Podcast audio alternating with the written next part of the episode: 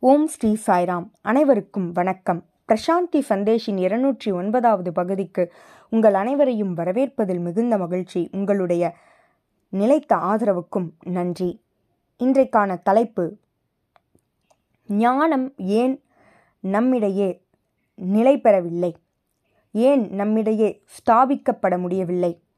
என்பதே இன்றைக்கான தலைப்பாகும். Why Ghana is not stable வாருங்கள் பகுதிக்குள் செல்லலாம். ஞானம் நம்மிடையே பல சமயங்களில் வெளிப்படுகிறது என்பது உண்மைதான். ஆனால் தொடர்ந்து அது நம்மிடையே நிலைப்பதில்லை. வெளிப்படுகிறது பிறகு மறைகிறது. ஏன் தொடர்ந்து அது நிலை பெறுவதில்லை அதற்கான காரணம் என்ன? இதற்கான பதிலையே நாம் இந்த பகுதியில் பார்க்க இருக்கிறோம். ஆதிசங்கரரின் அத்வைத தத்துவத்தின் மூலம் இதனை பார்க்கலாம். ஞானத்தை நிலை பெறச் செய்ய சில செயல்பாடுகளை ஒருவர் மேற்கொள்ள வேண்டும். அதனை கர்ம அனுஷ்டானம் என்று அழைப்பார்கள். நாம் மேற்கொள்ளும் செயல்களை வழிபாடு போல் செய்வது கர்ம அனுஷ்டானம்.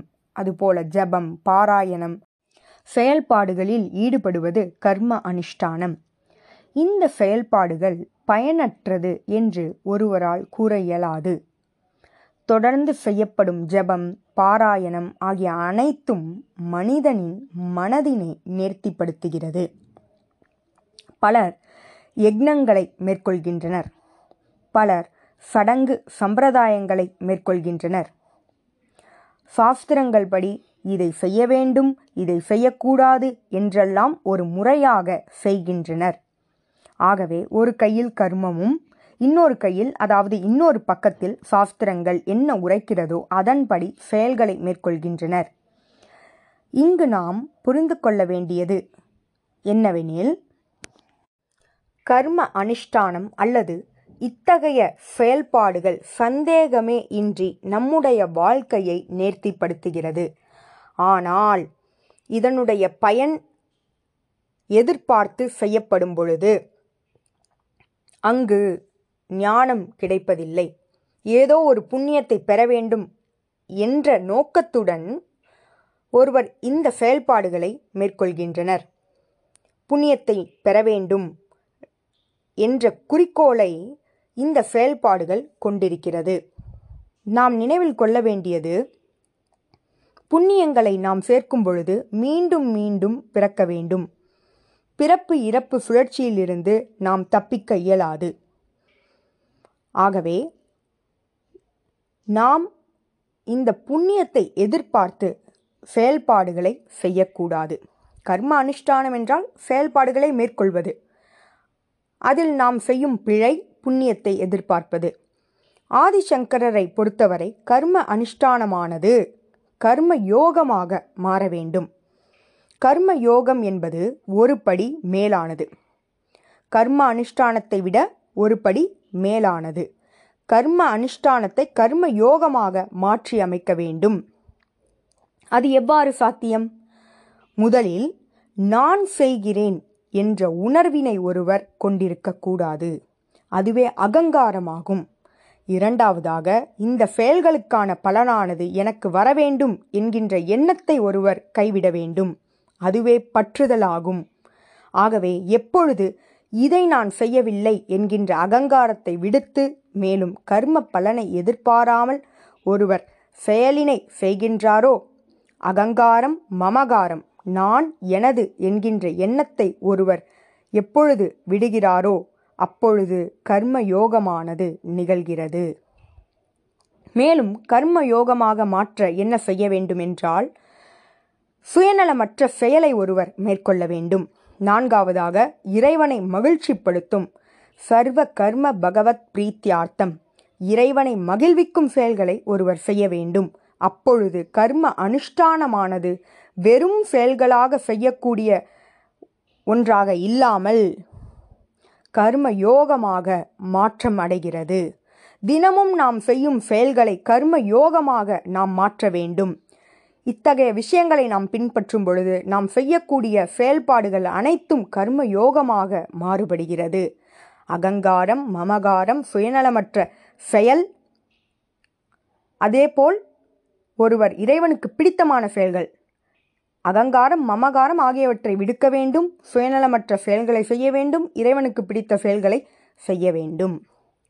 இப்பொழுது என்ன கேள்வி எழுகிறது என்றால் இந்த கர்ம யோகத்தினால் என்ன பயன்? கர்ம யோகமானது ஒருவருடைய இதயத்தை தூய்மைப்படுத்துகிறது. இதயத்தை தூய்மைப்படுத்துவதால் நம்முடைய இதயமானது தயாராக்கப்படுகிறது.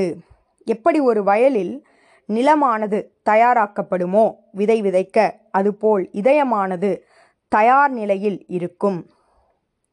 சரி இதயத்தை தூய்மைப்படுத்தி ஆயிற்று அது தயாராக இருக்கிறது பிறகு என்ன செய்ய வேண்டும்? அதாவது புனித நூல்களை கேட்க வேண்டும். ஸ்ரவணம் முழுமையான கவனத்தோடு கேட்க வேண்டும். ஸ்ரவணம் மனநத்திற்கு வழிவகுக்கும். அதனை மீண்டும் மீண்டும் நினைவில் கொண்டு வந்து அசை போட வேண்டும். அதுவே மனனமாகும் ஆகவே ஸ்ரவணம் பிறகு மனனம் இந்த மனனமே நிதித்தியாசத்திற்கு வழிவகுக்கும்.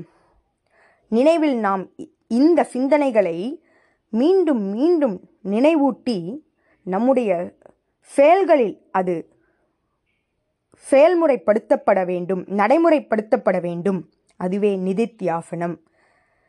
இது இயற்கையாக நிகழ வேண்டும். ஆகவே இம்மூன்றும் ஸ்ரவணம் மனனம் நிதித்தியாசனம் ஆகிய மூன்றும் ஞானத்தை ஒருவர் அடைய தயாராக்குகிறது. இதயமானது தயாராக இருக்கிறது. அந்த இதயமானது இத்தகைய செயல்களில் ஸ்ரவணம் மனனம் நிதித்தியாசனம் ஆகிய மூன்றில் ஈடுபடும் பொழுது நாம் ஞான பிராப்தியை பெறுகிறோம். பிராப்தி என்றால் தகுதி. ஞானத்தை அடைய பிராப்தி அல்லது தகுதியை ஒருவர் ஒருவர் அடைய வேண்டும். அந்த தகுதி என்னவெனில் சித்த சுத்தியே சாத்வ சுத்தியே இதய தூய்மையே அந்த தகுதியாகும். இத்தகைய தகுதியை ஒருவர் பெற்றுவிட்டால் எவ்வாறு ஜன்னல் கதவுகளை திறந்தால் சூரிய ஒளி உள்ளே நுழையுமோ அதுபோல நம்முடைய இதயத்தில் ஞான கதிர்கள் வீசும். இதற்கு நாம் என்ன செய்ய வேண்டும்? ஞான பிராப்தியை அடைய வேண்டும். தகுதியை ஏற்படுத்த வேண்டும். என்ன செய்ய வேண்டும்? தகுதியை ஒருவர் அடைய வேண்டும்.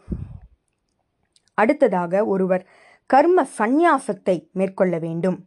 ஞான பிராப்தியை பெற்றவுடன் ஒருவர் கர்ம சந்நியாசத்தை செய்ய வேண்டும். அது என்ன? அனைத்து சம்பிரதாயங்களையும் கைவிட வேண்டும். ஏனெனில் இது இனி அது தேவையில்லை. கர்ம யோகத்தை ஒருவர் மேற்கொள்ளும் பொழுது சித்த சுத்தியினை அடைகிறார். அதன் மூலம் ஞான பிராப்தியை பெற்றுவிட்டார். ஞான பிராப்திக்கு அடுத்த அடி என்னவெனில் கர்ம சந்நியாசம் அதாவது அனைத்து செயல்பாடுகளையும் கைவிட வேண்டும். முதலில் ஞான பிராப்தியை ஒருவர் பெற வேண்டும். அதாவது இதய தூய்மையை ஒருவர் அடைய வேண்டும். அப்பொழுது ஞானமானது உள்ளே நுழையும். அதன் பிறகு என்ன செய்ய வேண்டும்? ஞான கர்ம சந்நியாசம். அதற்கான அர்த்தம் எல்லா செயல்களையும் கைவிடுவது. ஏன் ஆன்மீக செயல்பாடுகளை கூட கைவிட வேண்டும்? உதாரணமாக தற்போது நான் உங்களுக்கு ஒரு வெள்ளியை கொடுக்கிறேன். அதற்கு பதிலாக தங்கமானது எனக்கு நீங்கள் கொடுக்கிறீர்கள். இதில் ஏதும் தயக்கம் ஏற்படுமா? தங்கமானது மிகுந்த மதிப்பினை உடையது. வெள் வெள்ளியை விட அது உயர்ந்த மதிப்பினை உடையது. அதுபோல கர்ம சந்நியாசத்தை ஒருவர் விடுத்து ஞான அதுபோல கர்ம சந்நியாசம் என்பது ஞான பிராப்தியை விட உயர்ந்தது. ஞான சித்தி என்பது இதனுடைய பொருளாகும். ஒருவர் ஸ்தாபிக்க வேண்டும். எதை? ஞானத்தை. ஞானத்தை ஒருவர் ஸ்தாபிக்க வேண்டும். அவ்வாறு ஸ்தாபிக்கும் பொழுது அது என்றுமே மறையாது. அதற்கு கர்ம சந்நியாசம் செய்ய வேண்டும். பிறகுதான் ஞானத்தை ஒருவரால் ஸ்தாபிக்க இயலும். அது என்றுமே அழியாது நிலைத்து நிற்கும்.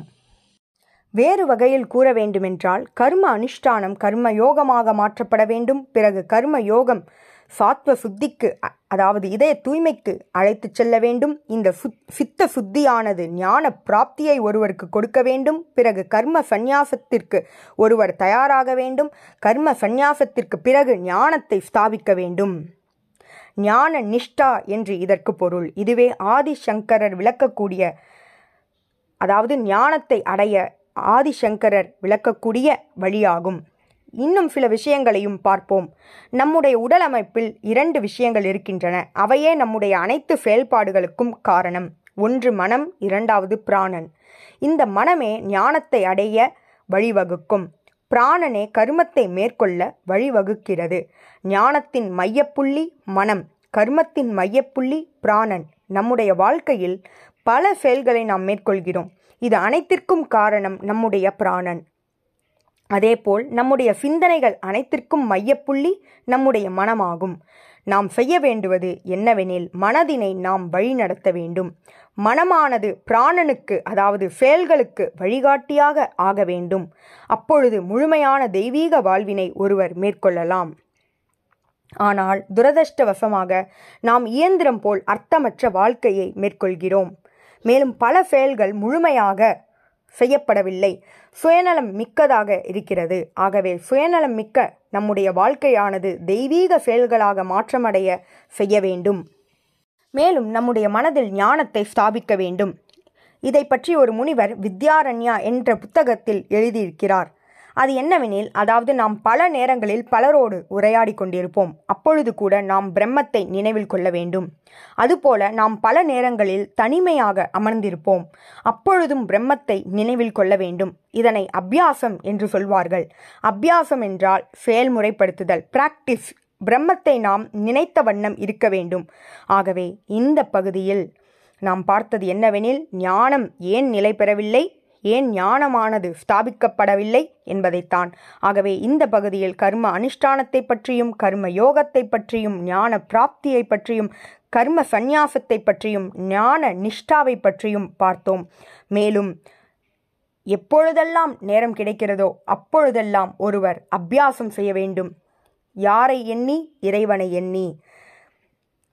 இந்த பகுதியில் நாம் பார்த்த அத்தனை செய்திகளையும் அசை போடுவோம். நன்றி. இதுபோல பல செய்திகளோடு உங்களை அடுத்த வாரம் சந்திக்கிறேன். ஜெய் சாய்ராம்.